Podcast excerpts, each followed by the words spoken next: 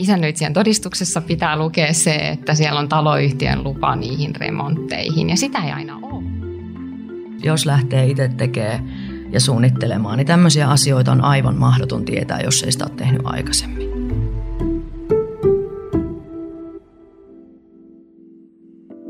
Tässä jaksossa käydään vähän läpi oman kodin remonttia ja minkälaisia ajatuksia tuo remontointi herättää. Ohjelma, jota kuuntelet, on Boo Living Podcast ja kanssani täällä studiossa on Ronni Ruuslöf. Ja totta kai ihastuttava Saija Paliin. ja Ronni, mun on pakko kysyä, että onko se hyvä remontoimaan? Kiitos Saija, kun kysyit. Sanotaan, että mä oon aika, aika tuota, en voi sanoa huono, mutta tuota, en myöskään, myöskään tuota kovin, kovin hyvä. Et sanotaan, että mä oon aika keskinkertainen remontoija. Osaan tehdä pientä pintaremonttia, vaihtaa vähän jalkalistaa, lattiaa. Mutta kyllä kun mennään niin kuin isompiin juttuihin, kuten kylpyhuoneeseen, keittiöön, totta kai sähköt ja muut kuuluu ammattilaisille, niin mä tykkään kyllä turvautua sitten ihan, ihan nimenomaan niin kuin ammattilaisten tukeen ja turvaan. Keskinkertainen remontoija. Mitä se ikinä ehkä? Niin, ehkä sun kannattaakin sitten pyytää ammattilaisilta apua. Mä väitän olevani todella hyvä. Se on hyvä, että sulla on itseluottamusta. On. Kuuntelet Boo Living podcastia ja tänään meillä on vieraana sisustussuunnittelija Laura Seppänen. Tervetuloa. Kiitos. Kiva olla täällä.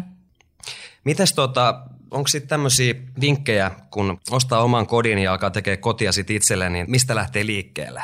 Että tota, mitä asioita tulisi ottaa huomioon oman kodin suunnittelussa? No, kaksi tärkeintä tekijää on tietysti se ihminen, eli käyttäjä. Toinen on äh, tila, eli siihen vaikuttaa koko rakennus, rakennusvuosi. Ja, ja tota, lokaatio, missä alueella se asunto sijaitsee, vaikuttaa moniin seikkoihin ja visuaalisiin seikkoihin varsinkin. Mutta ehkä se ihminen on se pääfokus. Mä teen aika rajut haastattelut mun asiakkaille heti alkuun. Voitaisiinko me tehdä Ronille sellainen?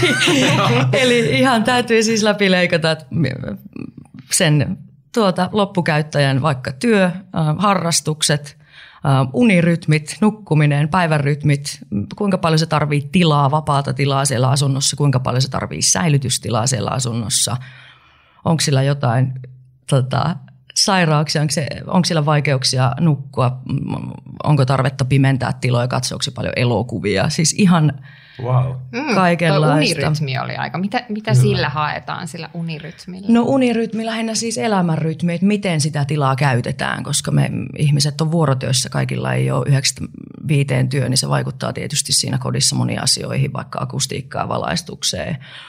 Um, ja sitten unihygienia, eli jos täytyy saada nukuttua silloin, kun muu maailma ei ole hiljaa, niin se unihygienia, se makuhuoneen sisustuksella on tosi iso merkitys sen nukkumiseen esimerkiksi.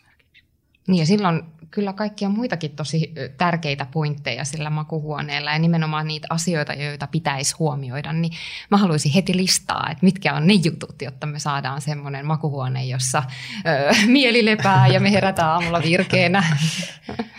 No makuuhuoneessa tietysti, kuten muissakin tiloissa, niin ehkä se sävyjen valinta, värisävyt. Tosi paljon me koetaan värit psykologisesti hyvin eri tavalla, riippuen mitä sukupuolta oot tai minkä ikäinen ihminen oot. Ja, ja tota, itse suosin aika semmoisia rauhoittavia, ajattomia värisävyjä siellä. Pitää miettiä, että missä suunnassa se sänky on. Mitä sä haluat ensimmäisenä nähdä, kun sä avaat silmät. Eli mihin suuntaan se sänky osoittaa, mitä vastapäätä niin kuin näkyy. Toinen on tietysti laadukas sänky, ää, koska tota, me nukutaan meidän elämästä aika suuri osa, niin äm, panostaisin sängyn lisäksi tietysti myös akustiikkaa, eli että se tila on tarpeeksi hiljainen ja sitten se tila on saatava niin kuin pimeäksi. Eli himmennettävä, tosi monipuolinen valaistus, pimennysperhot, kannattaa miettiä, jättääkö tekniikka pois makuhuoneesta, että onko siellä pakko olla televisio ja läppäri, kannattaako työpistettä vaikka sijoittaa makuhuoneeseen, että voiko se pahimmillaan häiritä sitä rauhoittumista ja sellaista niin kuin rentoutumista, mitä pitäisi illalla niin kuin harrastaa. Lauran kanssa me jatketaan ihan kohta, mutta tähän väliin mä haluan ainakin itse kuumeisesti kuulla Vuun luovan johtaja Peeta Peltolan checklistin asunnon ostajalle. Nyt kannattaa kuunnella tarkkaan. Yes, täältä tulee kolmen kohdan checklistiä. Kun se oma unelmien koti tai sitten täydellinen sijoitusasunto on löytynyt, niin on aika jättää ostotarjous. Ostotarjousta varten on tietysti hyvä olla valmistautunut etukäteen ja tästä vinkit siihen. Ensinnäkin, muista varmistaa rahoitus ajoissa eli käy juttelemassa pankissa ja hae lainalupaus valmiiksi. Sitten voit rauhassa etsiä sitä sopivaa asuntoa. Asunto-osakkeen ostotarjous on pääsääntöisesti sitova, joten kaupasta ei voi ihan tosta noin vaan perääntyä. Jos oot jo tehnyt tarjouksen asunnosta, joudut todennäköisesti maksamaan vakiokorvauksen tai menetät jo maksetun käsirahan.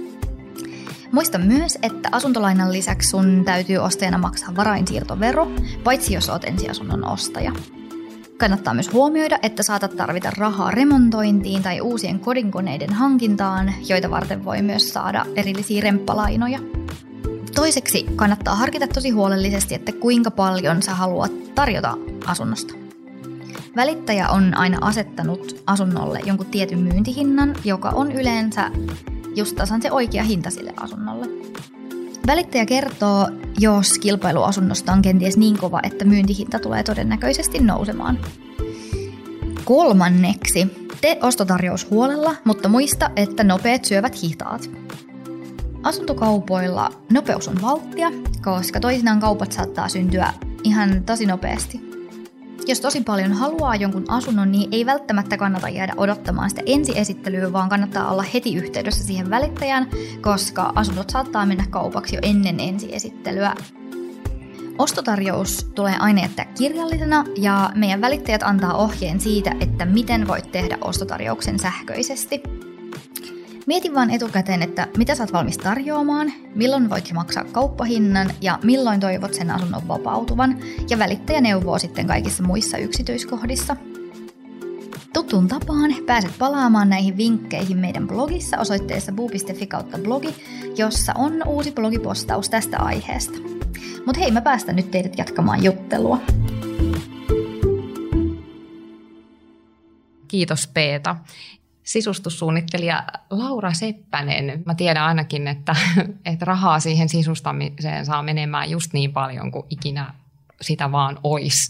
Ja yleensä se tulee aina vielä kalliimmaksi, mitä on ensin edes suunnitellut. Miten, miten pysyy niin budjetissa ja mitä, mitä asioita siinä tulee huomioida? Mahdotonta, tätä ei. Um, no siis mun mielestä tärkeintä on, äh, siellä on tietty ja järkevä etenemisjärjestys, mikä niin kuin on budjetin kannalta, budjetoinnin kannalta tosi olennaista. Mutta tota, ehkä se tilan käyttö, tilasuunnittelu on sitten sen ihmisen ja sen rakennuksen jälkeen, mistä mä aloitan. Ja se oikeastaan määrittelee sen, että kuinka iso kokonaisuus siitä remontista tulee ja luonnollisesti mitä isompi, niin sitä enemmän se maksaa.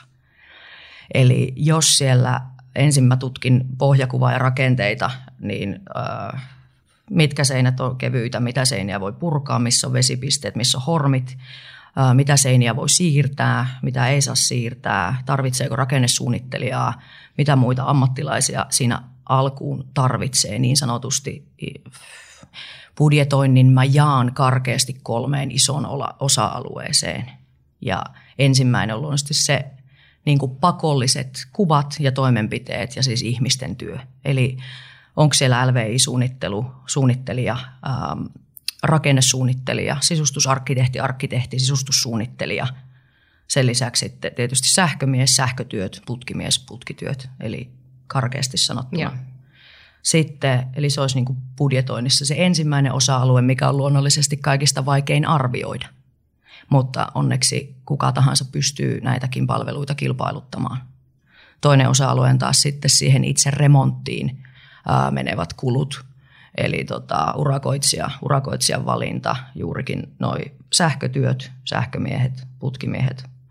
Ähm, sitten ylipäätään, jos lähtisi itse remppaamaan, niin tietysti kaikki työvälineet, purkukustannukset, suojauskustannukset, työkoneiden vuokraus, um, you name it. Apua miljoonaa ja, ja sen jälkeen vasta alkaa miettiä materiaalikustannuksia, eli pintamateriaalit, mitä materiaaleja paljon ne maksaa. Ja sitten mä aina haluan painottaa sitä sisustussuunnittelijana, että kun suurin osa budjetista, kaksi kolmasosa menee helposti niin sanotusti rakenteisiin, niin se, mikä ää, arjessa meille mun mielestä on tärkeintä, niin on myöskin ne irtokalusteet ja sen tilan käyttöä, miltä se näyttää. Että ymmärtäisi varata sitä budjettia myös niille asioille, mitkä joka päivässä elämässä näkyy. Niin, monella varmaan hämärtyy just tämä tää puoli sitten tästä asiasta nimenomaan, että se vaatii muutakin kuin vaan sen remontin. Laura Seppänen, raha kiinnostaa aina kaikkea ja, ja mitä mikäkin maksaa, niin paljonko meidän tulisi budjetoida esimerkiksi pieneen kylpyhuoneen remonttiin? Jossa me veden eristyksistä lähtien Kyllä. ja uusitaan. Eli vanhat laatat on siellä. Hyvin tämmöinen tyypillinen kohde, että kun meillä tulee asiakas näytölle ja hän kysyy, että mitä maksaa kylpyhuoneen remontti.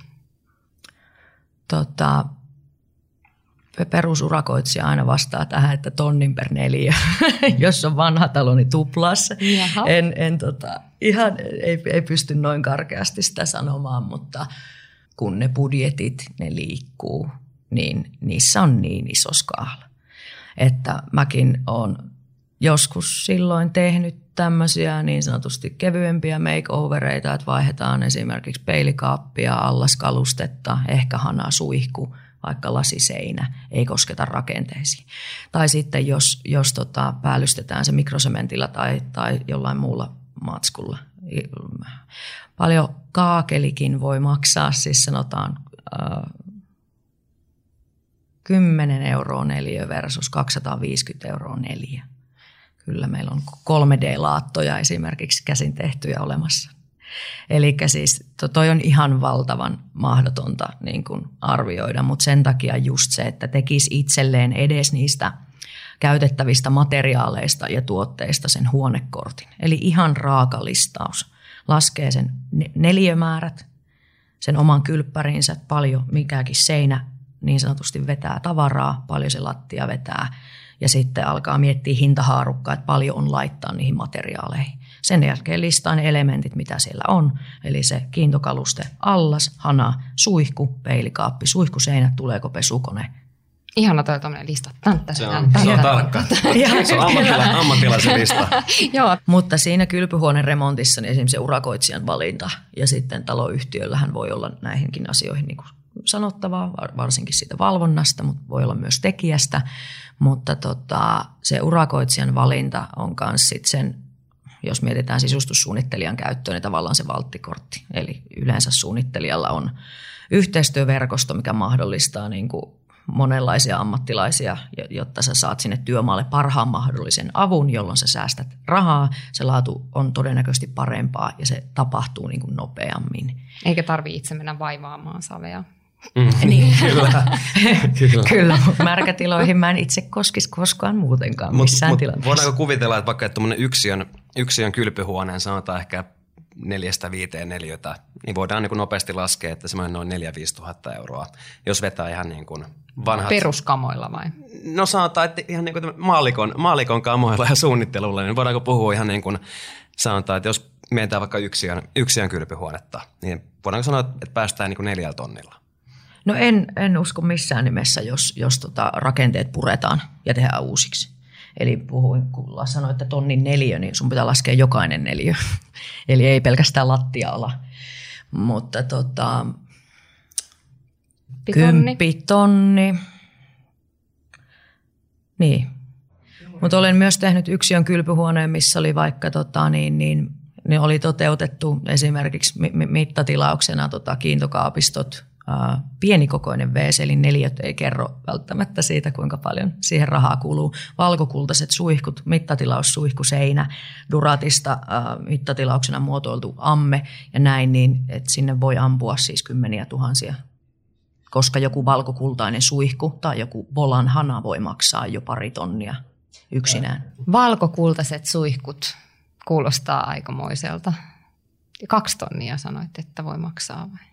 Voi maksaa. Helposti. Mutta se on myös aika tavallaan, ehkä mulla on, tai suunnittelijoilla ylipäätään on siinä mielessä tärkeä rooli, että moni tulee niiden Pinterest-kansioiden kanssa näyttää sieltä upeita kuvia, missä on esimerkiksi kaikki sähkövedot sekä putkivedot piilotettu rakenteisiin, eli mitään ei tuoda pinnassa. No sehän on selkeästi kaikista kalleinta. Ja, ja tota, sitten siellä on upeita luonnonmateriaaleja käytetty niissä kuvissa, mitkä on luonnollisesti taas sieltä kalliimmasta päästä. Ja, ja tota, sitten siellä on mattamustat hanat ja sitten, sitten kun sä kysyt, että minkälaista henkistä budjettia tähän oli niin kuin arvioitu, niin sanotaan viisi tonnia. Ja sitten sä kysyt, että hetkinen, että tämä kyseinen tappellin mattamusta suihku maksaa 1700 euroa, niin olitko miten ajatellut tämän loppusumman jakaa. Eli siis se, että, että tota, siinä vaaditaan sitä tietotaitoa, että mitä mikäkin maksaa, koska niin kuin jokainen voi unelmoida ja, ja, ja suunnitella, mutta että miten se oikeasti saadaan vedettyä läpi se projekti silleen, että se budjetti pysyisi jossain määrin aisoissa ja mistä voi nimenomaan tinkiä ja mihin taas sitten satsata, niin siinähän se palapeli juuri onkin. No, sä oot itse remontoinut sun oman kodin töölössä, niin pysyitkö sä budjetissa? Joo, taisi käydä itsellekin nälkä kasvaa syödessä ilmiö. Sehän on itse asiassa kaikista parasta mun työssä, että no, a, innostuu itse mitä enemmän tekee, mutta myös asiakkaat innostuu.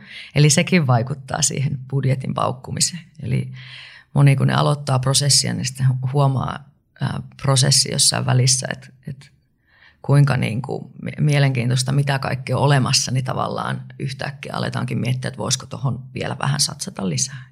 Yleinen ilmiö. Joo, mulla on kaksi remppaa takana itselläni ja, ja tota, niin, niin. kyllä voisin väittää, että, että tota, ihan hyvin pysyin budjetissa ja, ja yleinen vinkki kaikille, että laskee sitä ekstraa niin kuin huolella. Ja sillä pysyy kummasti. Kyllä. Pysyin budjetissa, kun laskin 20 000 euroa niin, ekstra. Ylijäämäsumma. Niin, eli ehkä tämä voisi olla se mun budjetointiohjeiden neljäs kohta. Joo, siinä. Hukka ekstra oliko siinä, muuten, oliko siinä muuten kyseessä niin ihan täysremontti vai puhuttiinko vaan tiettyjen huoneiden tai keittiön tai kylpyhuoneen remontista? Se oli tota, melko lailla aika täysremontti, eli lattioista kattoa ja seinän siirtoja. Oli siis, kyse on verrattain pienestä kaksiosta, 48 neliöä, niin siellä oli seitsemän ovea. Eli Oho. ostin aika pommikuntoisen. Nyt siellä on siis ulkoovi ja kylpyhuoneen ovi jäljellä. ja, ja tota... Jos seiniä siirtää ja, ja kaikkea muuta tällaista, niin kun kosketaan rakenteisiin, niin sit pitää muistaa aina se niin kuin Ronnikin varmaan tietää, niin siellä isännöitsijän todistuksessa pitää lukea se, että siellä on taloyhtiön lupa niihin remontteihin. Ja sitä ei aina ole, kun ihmiset lähtee tekemään ihan omin päin. Kuinka useasti te törmäätte tähän asiaan? Että on tehty omin päin jotain, ei ollutkaan mennä lupia tai piirustukset ei täsmännyt tai... No mä luonnollisesti aika vähän koska tota, silloin kun suunnittelija tekee suunnitelmat ja kuvat, niin kyllä silloin on jo etukäteen tiedossa ja sitten niillä kuvilla haetaan usein sitä lupaa taloyhtiöltä.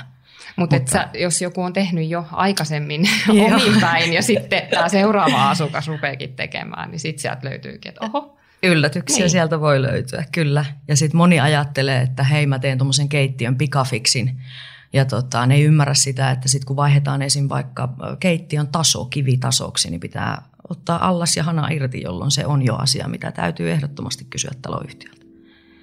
Mutta mun mielestä pääsääntöisesti, niin jos lähtee remppaa tekemään ekaa kertaa, niin kysyisi kaiken. Mm, kyllä, toi on niin. hyvä nyrkkisääntö kyllä. Jep. Oman kodin remontoinnin yhteydessä on hyvä puhua hetki myös turvallisuudesta. Meillä on täällä vieraana eh, Pekka Top, Securitaksen palvelujohtaja. Mitä Securitas käytännössä tekee? No Securitas mielletään useasti maailmanlaajuiseksi turvallisuusalan yritykseksi, mutta meillä on myös ollut viimeiset kymmenen vuotta kodin turvallisuus hyvin tärkeänä osana siinä. Niin, tänä keväänä ihmiset on miettinyt ehkä enemmän kodin turvallisuusasioita, kun kotona vietetään enemmän aikaa. Ja toki myöskin siis kaikkien kesämökkien turvallisuusasiat on ollut tapetilla. Niin miten me saadaan siitä kodista sellainen turvapaikka ja turvasatama niin kuin helpoiten?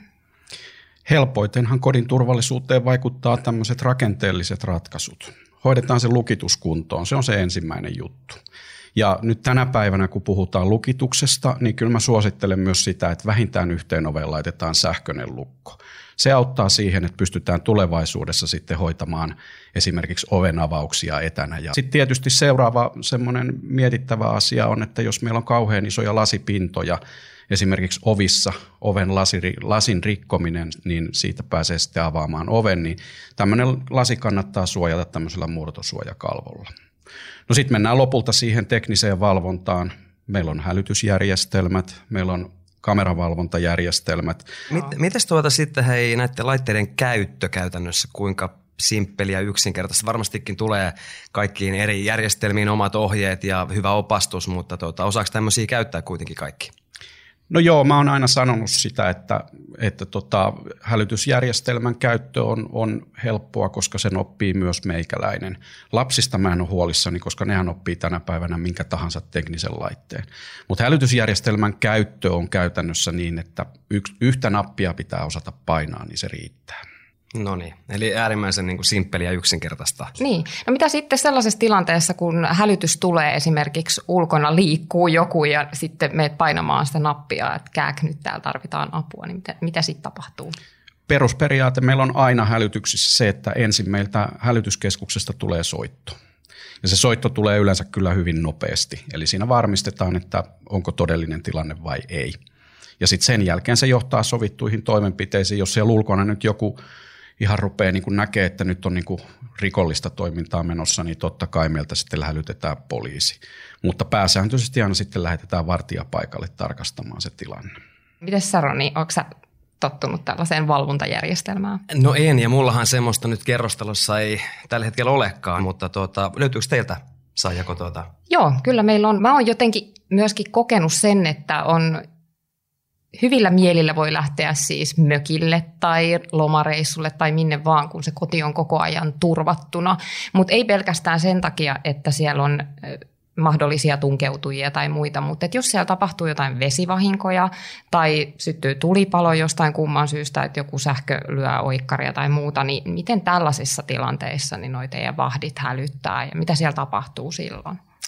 Meidän hälytysjärjestelmä on sellainen esimerkiksi sähkökatkojen osalta, että tota, kolme tuntia kun sähköt on pois, niin meille tulee hälytys siitä. Eli semmoiset pienet sähköräppäsyt, niin niistä ei lähde vielä hälytystä. Mutta kolme tuntia poissa, niin lähtee hälytys ja hälytysjärjestelmä pysyy itsenäisesti päällä 12 tuntia oman varakäyntiakun varassa. Vesivuotoja varten sitten kannattaa hommata vesivuotoilmasimet ja ihan semmoinen, itse tein omaan kotiini nyt semmoisen ratkaisun, että laitoin tämmöisen magneettiventtiilin tuloveteen, kun se on asennettu. Mä kytken releellä niin, että hälytyslaitteen päälle kytkettäessä niin tulovesi sulkeutuu, ei voi tulla vesivuotoa. Wow, toi on äärimmäisen hyvä järjestelmä kaikin puolin. Miten sitten tuota, kun mennään, mennään ihan kodin remontoimiseen ja siihen liittyvät hälytys, ja turvallisuusjärjestelmät. Mietitään vaikka, että tuommoinen talo, talo nyt sitten on rakenteella sitten, että on seinät ja vaikka ikkunat ja jotain siellä sisällä pystyssä, mutta ei kuitenkaan vielä valmista. Niin miten tämmöiseen kohteeseen niin kun järjestelmän asentaminen, onnistuuko ja toimiiko? Joo, nythän kaikki järjestelmät tänä päivänä on langattomia, eli ei tarvi mitään kaapeleita vedellä sinne. Niin siinä vaiheessa, kun ollaan rakentamassa tai remontoimassa, se kohde on kaikista mielenkiintoisin. Eli siellä on työkaluja, siellä on rakennusmateriaalia ja ne lähtee nopeasti. Eli silloin on hyvä olla jonkinnäköinen suojaus. Esimerkiksi meiltä saa tämmöisen salkun. Me tuodaan salkku paikalle, joka kytketään sähköön kiinni, laitetaan kaksipuolisella teipillä ilmasimia sinne tänne ja sen jälkeen se on ihan toimiva järjestelmä. Mutta se varsinainen pysyvä järjestelmä, niin vasta sitten, kun pinnat on kunnossa. Okay. Miltä ne teidän ilmasimet näyttää, että sopiiko ne sinne sisustukseen? Pääsääntöisesti nämä ei ole hyvän näköisiä nämä järjestelmien ilmasimet. Miksi näin? No sanoppa se. Pitäisikö sun mennä suunnittelemaan? Ei, mutta siis tämä on, tämä on asia, että parempaan suuntaan ollaan menossa koko aika. Eli, eli kyllä meillä on paremman näköisiä, huomaamattomampia ilmasimia ja tota, jopa joistakin ilmasimista löytyy värejä. Mutta jos puhutaan tosiaan sanotaanko vaikka noin 154-öisestä omakotitalosta, niin kuinka monta ilmasinta sinne sitten tarvitaan? No se on, se neljä riittää jo hirveän pitkälle, Joo. mutta sitten ruvetaan puhumaan siitä, että mitäs muuta me halutaan. No kerro, mitä mä, mitä mä saisin sitten No sä, sä, sä voisit laittaa sinne esimerkiksi näitä vesivuotoilmasimia ainakin yhden kappaleen. Joo, eli aika pienellä paketilla sitten kuitenkin. Joo, ei, ei. Ja siis tarkoitus ei ole tehdä mitään semmoista, että joka paikka on suojattu, vaan meillä on aina perusperiaate se, että me suojataan tuloreitit ja sitten ehkä yksi tai kaksi tämmöistä ansotusperiaatetta. Suomessahan on vähän huono, kun meillä on vain turvallisuussana, kun Englannissa on safety ja security. Niin enemmän haluan tuota safety-puolta, kun puhutaan kodeista, eli siellä on just näitä vesivuotovahteja, kenties lämpötilaa valvotaan, mitä muuta tahansa ohjauksia tehdään ja näin poispäin. Jotenkin, vaikka ei mitään käviskään, niin mä luotan siihen, että kun mä menen illalla nukkumaan ja mä laitan kuorisuojan päälle, niin mulla on tosi turvallinen ja hyvä olo nukkua. Mä tiedän, että kukaan ei tuu. Niin puhuttiin tuossa vähän siitä, että laitteet ei ehkä ole niin kauniita, mitä me toivottaisiin, mutta mitä siinä vaiheessa, kun tehdään sitä remonttia kotiin, niin tulisi huomioida, jotta ne saataisiin ainakin osittain piiloon ne tuotteet. Tai eihän niitä voi varmaan kaikkia piiloon laittaa, mutta onko jotain tehtävissä? Joo, no kaikki mikä laitettu voidaan laittaa piiloon, laitetaan piiloon. Tietysti remontoja voi ottaa huomioon, että kun kysyy meiltä, että mihin nämä ilmasimet tulee, katsotaan ne ilmasinten paikat ja sitten pystyy siinä remontin yhteydessä katsomaan, että voisiko näille tehdä jotain, että ne olisi pikkasen näkymättömiä. Mut turvallisuus on tärkeä asia ja, ja jotta siellä kotona on turvallinen ja viihtyisä olla, niin monilla tällaisilla asioilla sitä voi luoda lisää sinne. Ehdottomasti. Me tuota jatketaan Laura Seppäsen kanssa vielä vähän remonttiasiasta, mutta tässä vaiheessa niin Pekka Top Securitakselta kiitos. Kiitos.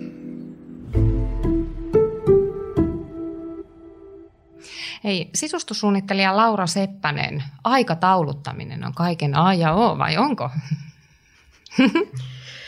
on. Miten Todella. me osataan aikatauluttaa oikein? Esimerkiksi kaksi on remontti, jos tehdään täydellinen remontti.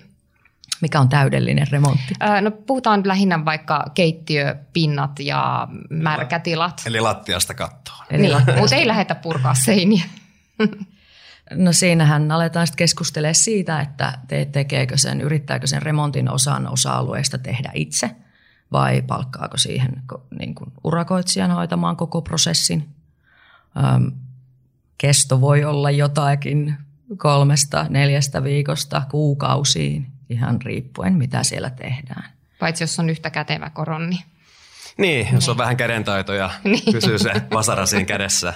Ei, mutta tosiaan siis sanotaan näin, että jos tehdään vaikka ihan niin kuin, ihan semmoinen perusremontti, niin onko siihen sitten suuntaan antava? Jos mennään ihan sanotaan semmoista perusmateriaalia käyttäen, niin onko semmoista niin kuin noviisi esimerkkiä antaa siihen, että paljon siihen voitaisiin uhraa sitten aikaa? Tämä on vaikeaa. Mä tiedän, koska mun keittiöremontin piti olla hetkessä ohi ja kas. niin, tässä, on kuitenkin, tässä, on kuitenkin, niin, tässä on kuitenkin erona sit, kun ollaan niin kuin, niin kuin ihan täysin ammattilaisen näkökulmasta, kun sitten taas me, jotka välttämättä ei olla ammattilaisia sit taas tämän asian suhteen, niin siinä on ehkä eri näkemykset myös sitten. Niin, otetaan, otetaan keittiöremontti. Keittiöremontti. Kauanko varataan aikaa? Kauan varataan aikaa. Tota, no se puretaan riippuen, onko vanhan keittiö alla lattia asennettuna vai ei ole. Ei ole. Ei ole. Tehdään lattia uusiksi koko asuntoa.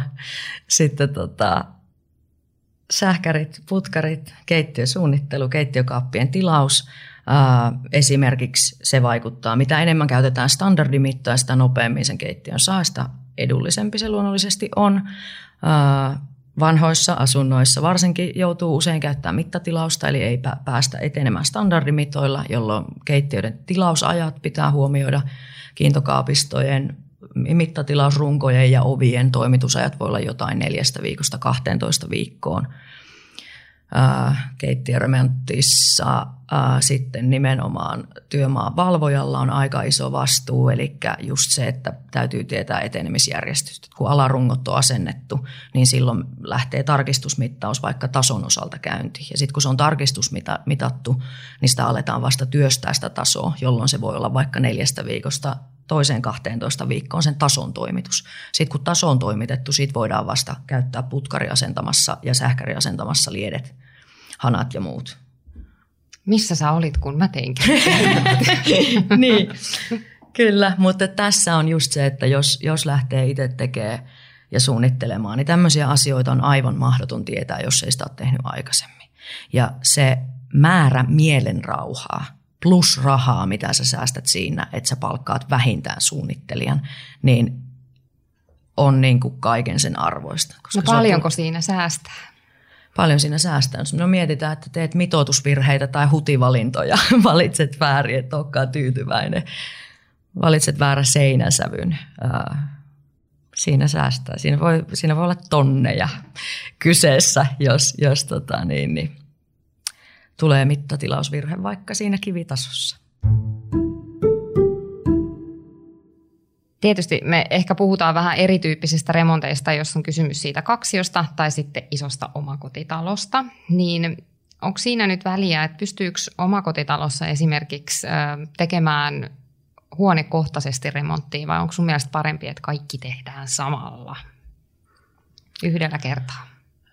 No sanotaan, että se remontin porrastaminen voi olla äh, monistakin syistä joskus järkevää, mutta joka tapauksessa se suunnitelma pitäisi olla tehty kaikkien tilojen osalta, jotta se kokonaisuus pysyy hallinnassa. Ja se ehkä on mun mielestä suunnittelijan tärkein ominaisuus muutenkin. Eli tota, hahmotat asioita, joita ei ole vielä olemassa, vaikka kokonaisen omakotitalon pelkästä pohjakuvasta, niin sul kyky nähdä, miltä se kokonaisuus näyttää, miltä se tuntuu, niin se pitäisi olla. Ja sen perusteella tehdään ne suunnitelmat, jolloin sitten loppukäyttäjä voi tarvittaessa toteuttaa sitä suunnitelmaa ei, ei kaikkea samaan-aikaisesti, vaan joko kun budjettia tai aikaa tulee itselle joskus lisää, elämäntilanne sallii sen paremmin, niin edetä sitä valmiiksi tehtyä suunnitelmaa niin kuin vaihe vaiheelta eteenpäin.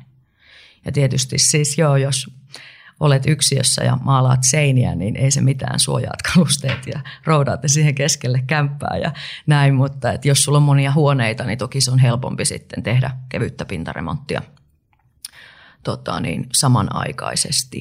Mutta varmaan kuitenkin helpointa myöskin tuommoisessa isommassakin kohteessa se, että jos ostaa omakotitalon, niin sitten tekee sen ainakin kattoremontin ja jos, jos tällaista suurempaa on, niin ne kerrallaan ja sitten sitten ehkä vähän sitä hienosäätöä perää, voisin kuvitella. Kyllä.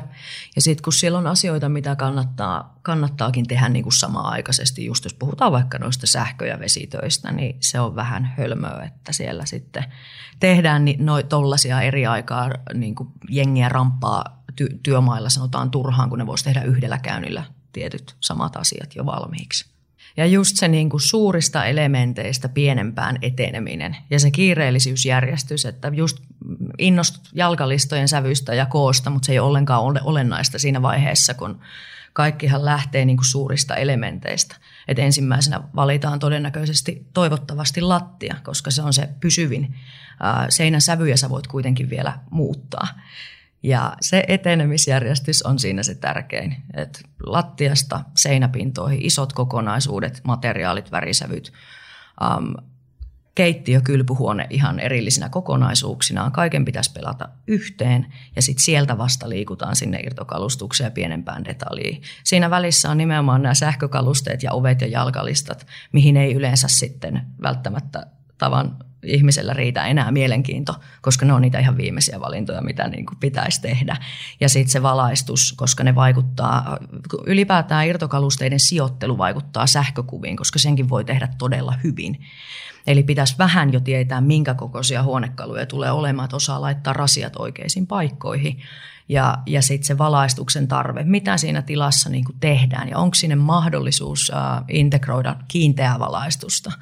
Ja ylipäätään siis mä en tekisi yhtään tilaa, missä ei ole himmennin kytkintä. Et mun mielestä se on täysin turhaa, koska sellainen voi olla jokaisessa tilassa.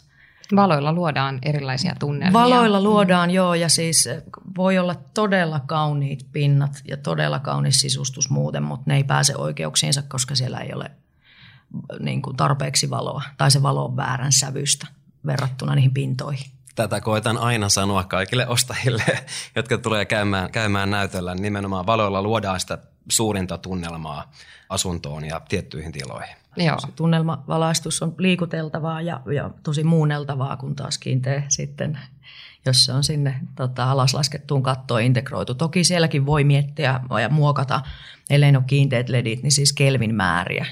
Ja tämäkin vaikuttaa ihan järkyttävän paljon meidän vireystilaan, mitä ei minusta ajatella ja korosteta tarpeeksi, kun rakennetaan. Niin, sitä on tutkittu itse asiassa paljonkin, että mitä se tekee meidän aivoille. Ja tähän loppuun sitten tuttuun tapaan otetaan vielä Boolivingin Guet A ja ne on Laura Seppänen sun kohdalla nämä. Miten remontoida niin, että lopputulos kestäisi aikaa? Käytä ajattomia äh, värisävyjä, äh, luonnon materiaaleja ja tota, pidä väripaletti suhteellisen niukkana ja pidä huolta, että se tila on muunneltavissa, muokattavissa jälkeenpäin. Mitä nyt nähtävissä olevia materiaaleja tai värejä kannattaa välttää? Mä en oikeastaan pysty ajattelemaan noin. Mä en voi käskeä ketään välttää mitään, koska äh, kotia tehdään aina ihmiselle itselleen. Joten... Tee itselle. Niin, tee itselle. Älä vältä, älä kuuntele ketään muuta, äläkä seuraa niitä trendejä niin paljon, mieti mistä sä pidät. Miten pysyä budjetissa? hankkia erittäin ammattitaitoinen ja jämpti suunnittelija. Kuten Laura. Käyttää paljon Exceliä. Mikä asunnossa tulisi miellyttää jo ostovaiheessa? Koska me ei voida tiettyihin kantaviin rakenteisiin useimmiten koskea, niin jotain järkeähän siinä pohjassa tulisi olla. Ähm, sen lisäksi valon kulku, ikkunoiden määrä – Ähm, mä neuvoisin yleisesti ottamaan siis edes jonkun ihmisen mukaan vaikka asuntonäyttöön, koska tota, jos ei ole vaikka puolisoa tai suunnittelija, niin ottaisi edes kaverin, koska silloin voi kiinnittää huomiota tosi monenlaisiin asioihin. Esimerkiksi ikkunat, jos sä avaat ikkunat, niin mitä sieltä kuuluu? Mitä ääniä sinne asuntoon kuuluu versus, että jos ne ikkunat on kiinni. Semmoisia niin ehkä enemmän tunne aistipuolen asioita niin mä seuraisin sitä gut fiilistä. Se on tärkein. Se on tärkeää yleisestikin, että tuntee jo, kun astuu tilaan sisään, että hei, tämä voisi olla mun koti. Jotain, niin, jotain täytyy herätä. No sitten, mitä, mitä voi remontoida itse? Mun mielestä tota, ihmiset vois ihan rehellisesti sanottuna enemmän aika rohkeasti esimerkiksi merehtyä erilaisiin maaleihin. Meillä on mielettömän paljon – maaleja ja osa on tosi helppokin käsitellä, koska ne on jotenkin vaikka niin rouheita tai pigmenttirikkaita. Eli pensseli käteen. Aloittaa vaikka pienesineistä äh, huonekaluista, jos se uskalla heti pintoihin lähtee, niin kaikki tollanen. Olen... Onko kalkkimaali nyt se juttu?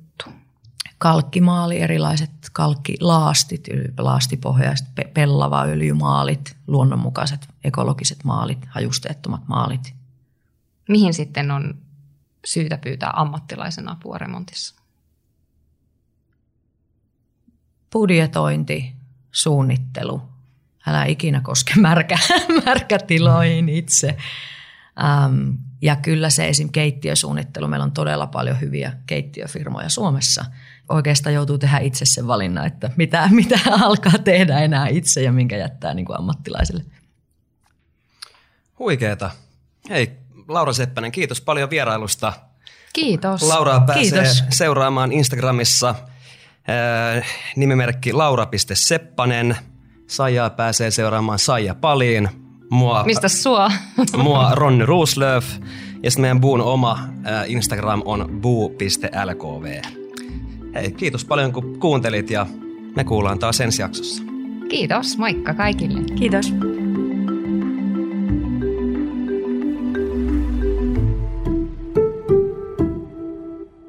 Hei, jos tykkäsit tästä jaksosta, niin muista seurata meitä Spotifyssa tai tilaa meidät Apple Podcastissa, niin kuulet uudet jaksot ensimmäisten joukossa. Anna myös meille arvostelu Apple Podcastissa, niin muutkin löytävät Buulivingin pariin.